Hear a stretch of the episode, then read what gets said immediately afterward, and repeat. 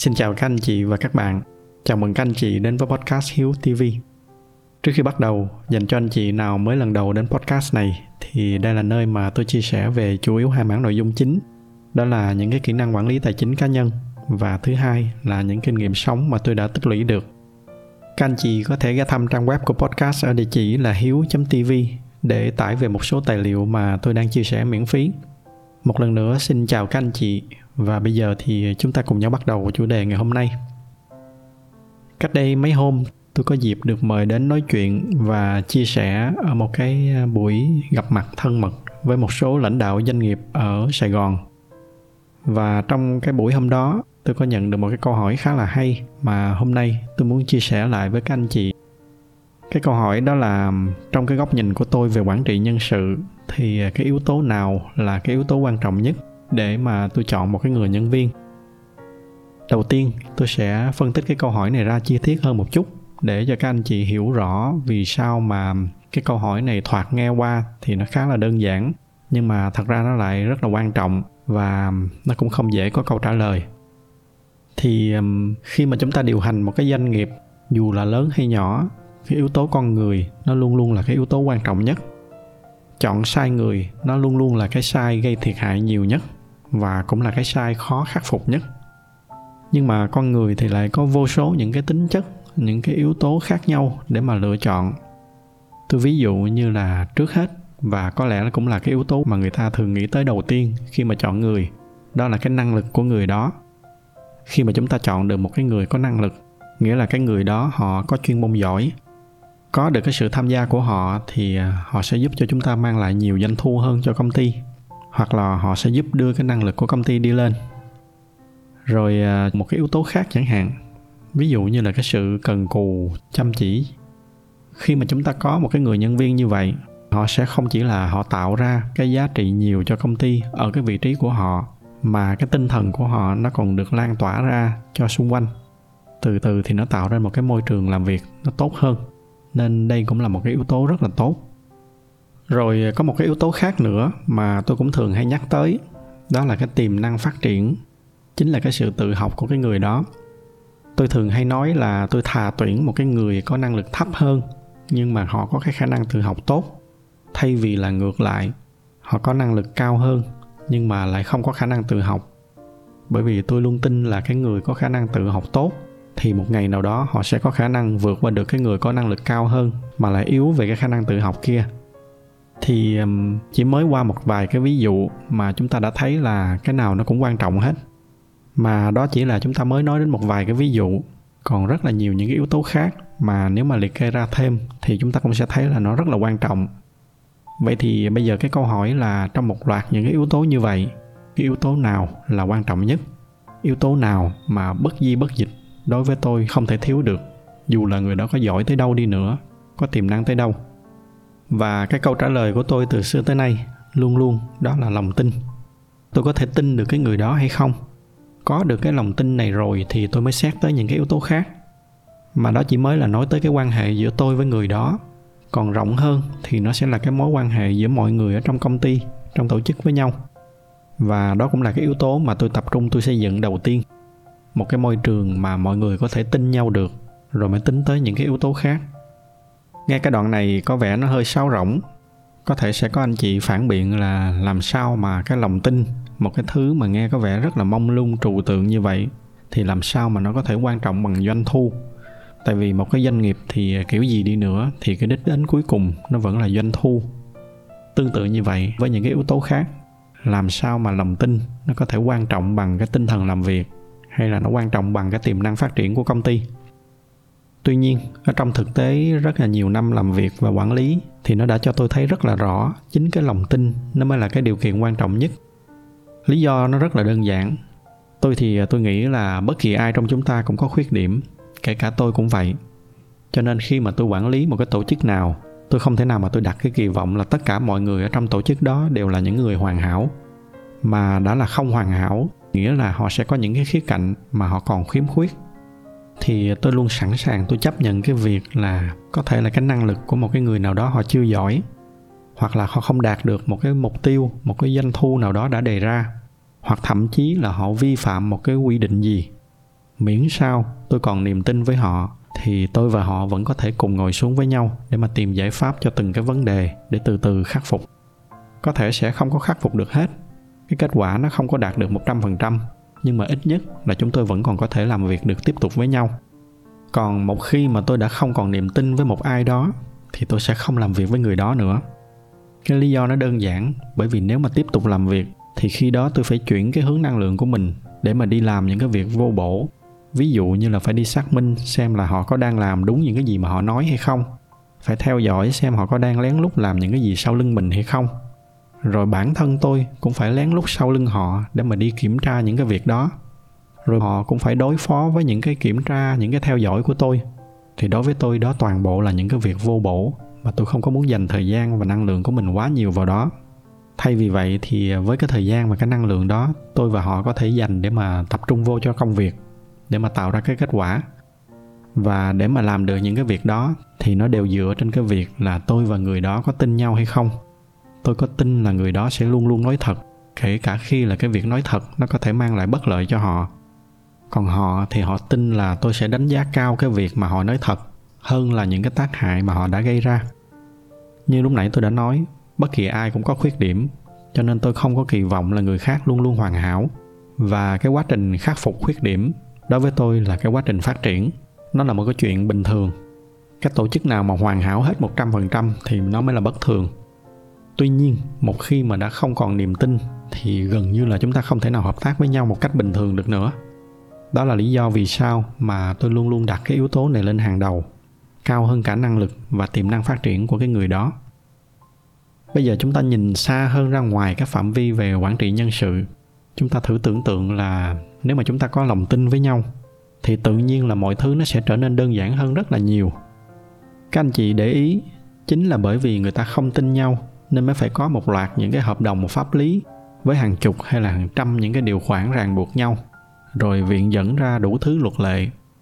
Nhưng mà chúng ta nghĩ lại gốc rễ mọi thứ thì nó chỉ cơ bản là bởi vì người ta không tin nhau, nên người ta mới phải dựa vào luật pháp. Mà kể cả cái việc dựa vào luật pháp, nó cũng là một cái dạng niềm tin.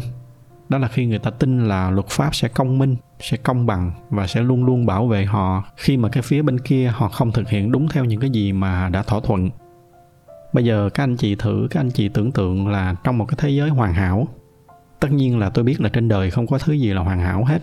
Nhưng mà các anh chị cứ thử tưởng tượng xem. Giả sử mà trong một cái thế giới mà cả hai công ty đó hoàn toàn tin tưởng lẫn nhau, họ biết chắc được một trăm phần trăm là cái phía bên kia sẽ làm đúng những gì mà họ hứa, thì khi đó cái hợp đồng có lẽ nó chỉ là một cái trang giấy để mà nó liệt kê ra những việc mà họ thỏa thuận với nhau. Công ty a hứa sẽ thực hiện đầy đủ những cái hạng mục này rồi công ty b hứa sẽ thanh toán đầy đủ theo những cái tiến độ này. Khi đó thì à, cái tính chất của trang giấy nó không phải là để ràng buộc nhau nữa, mà nó chỉ đơn giản là một cái bản liệt kê danh mục để mà tránh bị quên. Mọi thứ lúc đó nó sẽ đơn giản hơn rất là nhiều. Tất nhiên, như tôi vừa nói thì à, tôi biết là cái việc tin tưởng nhau một trăm phần trăm như vậy nó rất hiếm khi nào nó xảy ra. Tuy nhiên, hiếm chứ không phải là không có bản thân tôi đã từng được chứng kiến cái việc là hai công ty kết hợp làm ăn với nhau, dựa trên cái niềm tin mà hai cái người đứng đầu đã gây dựng được với nhau trong mấy chục năm. Tất nhiên là họ vẫn có những cái hợp đồng pháp lý, nhưng mà trong cái trường hợp đó mọi thứ nó vẫn đơn giản và nó nhẹ nhàng hơn rất là nhiều. Và sau đó khi mà cái dự án nó chạy, nó cũng rất là suôn sẻ. Thì đó là cái sức mạnh của cái chữ tính và niềm tin mà tôi đã được chứng kiến không dưới một lần. Nhưng mà tiếc là bây giờ khi mà chúng ta nhìn ra xung quanh chúng ta sẽ thấy là có quá nhiều những cái công ty mà họ làm ăn theo cái kiểu chụp giật. Mục tiêu của họ chỉ là để lừa người khác, hay nói một cách khác là họ đang đem cái niềm tin của người khác dành cho họ để mà đi bán. Những cái trường hợp như vậy, khoan hẳn nói tới cái việc là không sớm thì muộn thì họ cũng sẽ phải đối mặt với pháp luật. Nhưng mà bây giờ cứ cho là họ có cái thủ đoạn nào đó tinh vi để mà qua mặt được luật pháp, để mà vẫn có thể lừa đảo được người khác. Nhưng mà lừa được rồi thì à, cái tiền đó kiếm được có ăn ngon ngủ yên hay không? Mà kể cả là có ăn ngon ngủ yên đi nữa, thì lừa người ta được một lần, hai lần. Nhưng rồi làm sao mà lừa được mãi? Tiếng lành nó đồn xa, tiếng xấu nó sẽ còn đồn xa hơn. Tới một lúc nào đó rồi thì ai cũng cạch mặt, ai cũng không dám làm ăn mua bán gì với mình nữa. Tôi thì tôi không có dám nói mình hay ho hay là thánh thiện gì, nhưng mà tôi chỉ so sánh một cách đơn giản hai cái bức tranh. Một đằng là chụp giật được một thời gian, nhưng mà rồi sau đó thì ai cũng cạch mặt rồi cũng sẽ không có phát triển được bền vững. Và một đằng là xây dựng cái chữ tín rồi đi lâu dài, để từ từ cái doanh nghiệp nó thành một cái con bò, nó cứ ngày đêm nó cho sữa, nó làm ra tiền cho mình một cách bền vững, thì tôi tôi thích cái bức tranh thứ hai hơn. Mà cũng không cần phải nói gì tới những cái hợp tác xa xôi. Chúng ta cứ nhìn vào những cái trường hợp đơn giản mà nó đang xảy ra hàng ngày. Một người bạn cho chúng ta mượn tiền mà không có bắt chúng ta phải ngồi xuống viết bất kỳ một cái bản cam kết nào lý do là vì sao? Lý do là vì cái người bạn đó họ tin chúng ta. Họ tin là chúng ta sẽ giữ đúng cái lời hứa, trả lại cho họ cái số tiền mà đã mượn đúng hạn. Nhưng mà có lẽ là chúng ta cũng đã nghe rất là nhiều cái câu chuyện về cái việc là cho mượn tiền thì dễ. Nhưng mà tới lúc đòi lại thì gần như là hên xui. Mà xui thường là nó nhiều hơn hơn chính những cái điều như vậy nó dẫn tới cái việc là riết rồi không có ai tin ai nữa. Rất nhiều bạn bè của tôi, và kể cả tôi luôn sau khi mà đã qua nhiều cái trải nghiệm xấu, thì bây giờ ngay chính bản thân tôi tôi cũng có một cái nguyên tắc là, hoặc là nếu thấy cái trường hợp nào khó khăn quá, nhắm có thể cho được, thì tôi sẽ nói thẳng ngay từ đầu là tôi cho luôn. Còn không thì tôi sẽ không có dính dáng gì tới cái chuyện vay mượn hết. Bởi vì giữa một đằng là họ có thể giận tôi trong một cái khoảnh khắc nào đó, nhưng mà ít ra thì sau đó mọi chuyện nó vẫn bình thường. Còn một đằng là vừa mất tiền, lại vừa rước bực mình vào người, rồi lại mất luôn cả cái người bạn đó thì tôi thà tôi chọn cái cách thứ nhất. Ít ra nó vẫn đỡ hơn. Và cái việc đó bản thân nó cũng là một cái vấn đề. Chính bởi vì người ta xem nhẹ cái chữ tính, cho nên bây giờ hầu như rất hiếm khi mà người ta tin vào một cái điều gì đó. Ra đường nếu mà chẳng may mà có ai đó cư xử tốt với mình, thì ngay lập tức mình cũng phải thủ thế coi này nó có đang có ý định gì hay không. Rồi cái câu chuyện vừa nãy đã gọi là bạn bè, nhưng mà chúng ta vẫn phải có những cái nguyên tắc như là không có dính dáng tới cái chuyện vay mượn gọi là đối tác. Nhưng mà mỗi khi ký một cái hợp đồng nào đó thì chúng ta phải có một lô lóc những cái luật sư của hai bên ngồi rà soát từng chữ, từng dòng ở trong một cái hợp đồng. Rồi xa hơn nữa là những cái niềm tin vào luật pháp. Nếu mà luật pháp không có công minh, không có công bằng thì rồi chúng ta cũng không tin vào luật pháp. Mà không tin vào luật pháp thì rồi người ta cứ cư xử với nhau không có luật lệ gì hết. Cứ cái người mạnh thì được, người yếu thì thua. Cái xã hội nó sẽ càng ngày nó càng hỗn loạn đó là một vài ví dụ về cái sự quan trọng của niềm tin.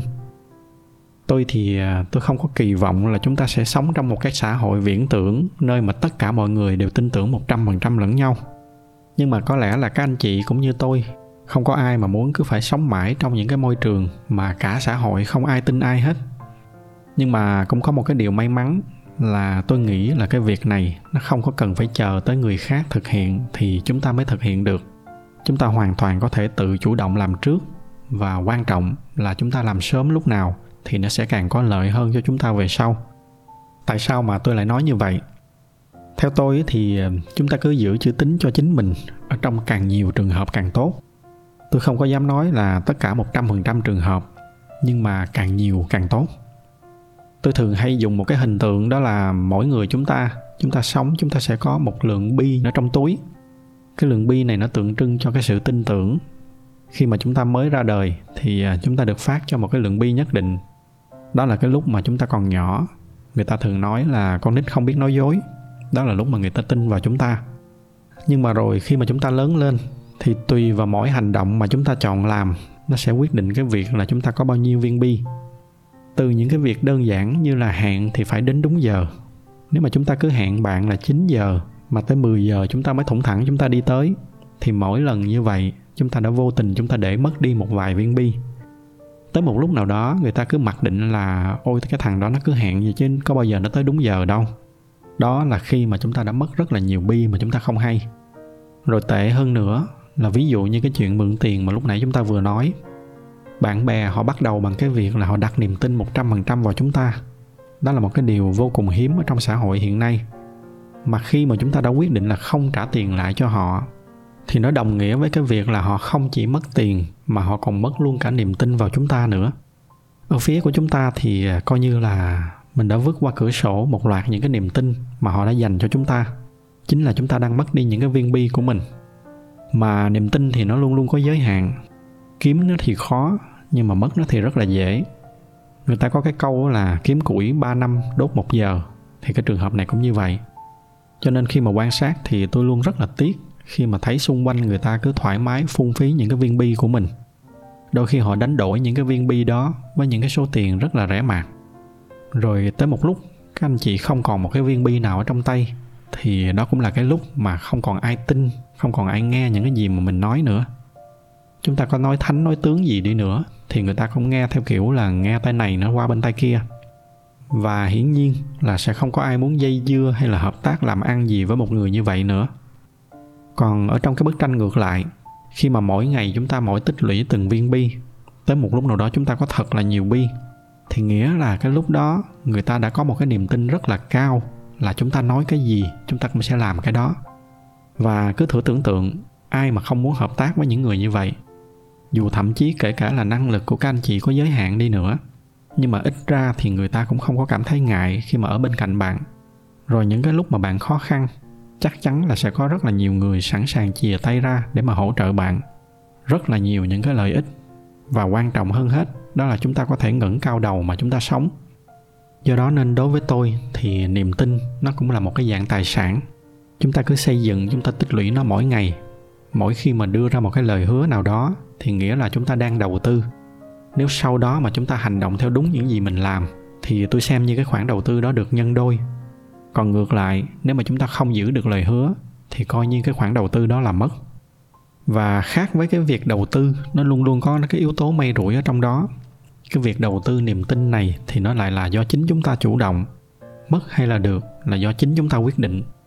Tất nhiên là nếu mà xét tới một cái ngưỡng nào đó, thì nó vẫn có cái yếu tố rủi ro tôi ví dụ như là mượn tiền rồi hứa là một tháng sau sẽ trả. Nhưng mà vì một cái yếu tố bất khả kháng nào đó mà dù rất là muốn trả đúng hạn, nhưng mà chúng ta vẫn không có thể xoay sở được. Tuy nhiên, nếu mà biết cách thì chúng ta vẫn có thể giữ được niềm tin trong những cái trường hợp như vậy, dù là chúng ta trễ hạn. Một dịp nào đó tôi sẽ chia sẻ chi tiết hơn về những cái khía cạnh này. Còn trong chủ đề hôm nay, tôi chỉ muốn tập trung nhiều hơn vào cái cách suy nghĩ, cái sự tự giác của chúng ta. Quay trở lại câu chuyện mà chúng ta đang nói.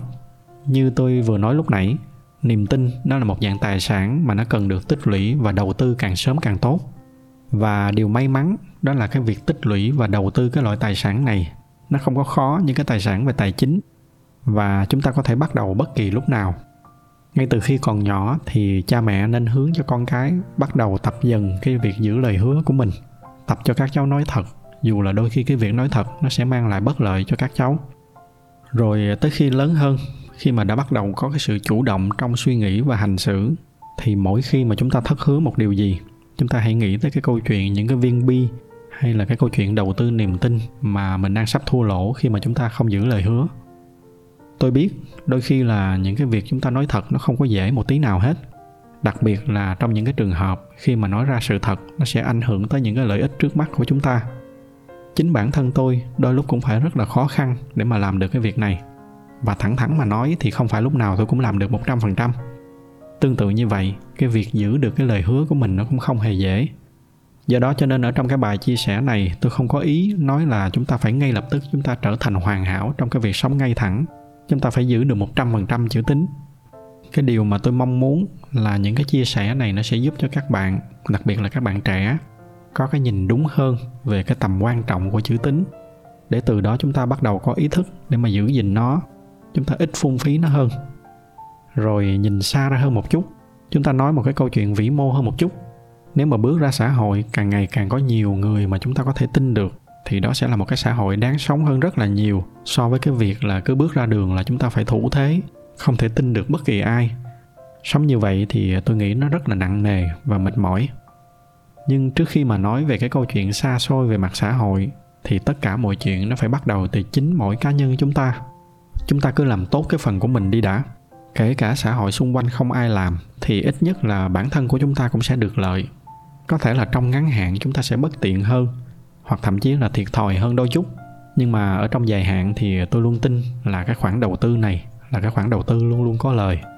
Cá nhân tôi đã đầu tư vào cái loại tài sản này khá là lâu và nó luôn luôn nó mang lại một cái tỷ suất lợi nhuận rất là cao cho tôi do đó nên tôi có thể tự tin, tôi khuyến khích các anh chị là hãy để ý đầu tư thêm vào cái loại tài sản này.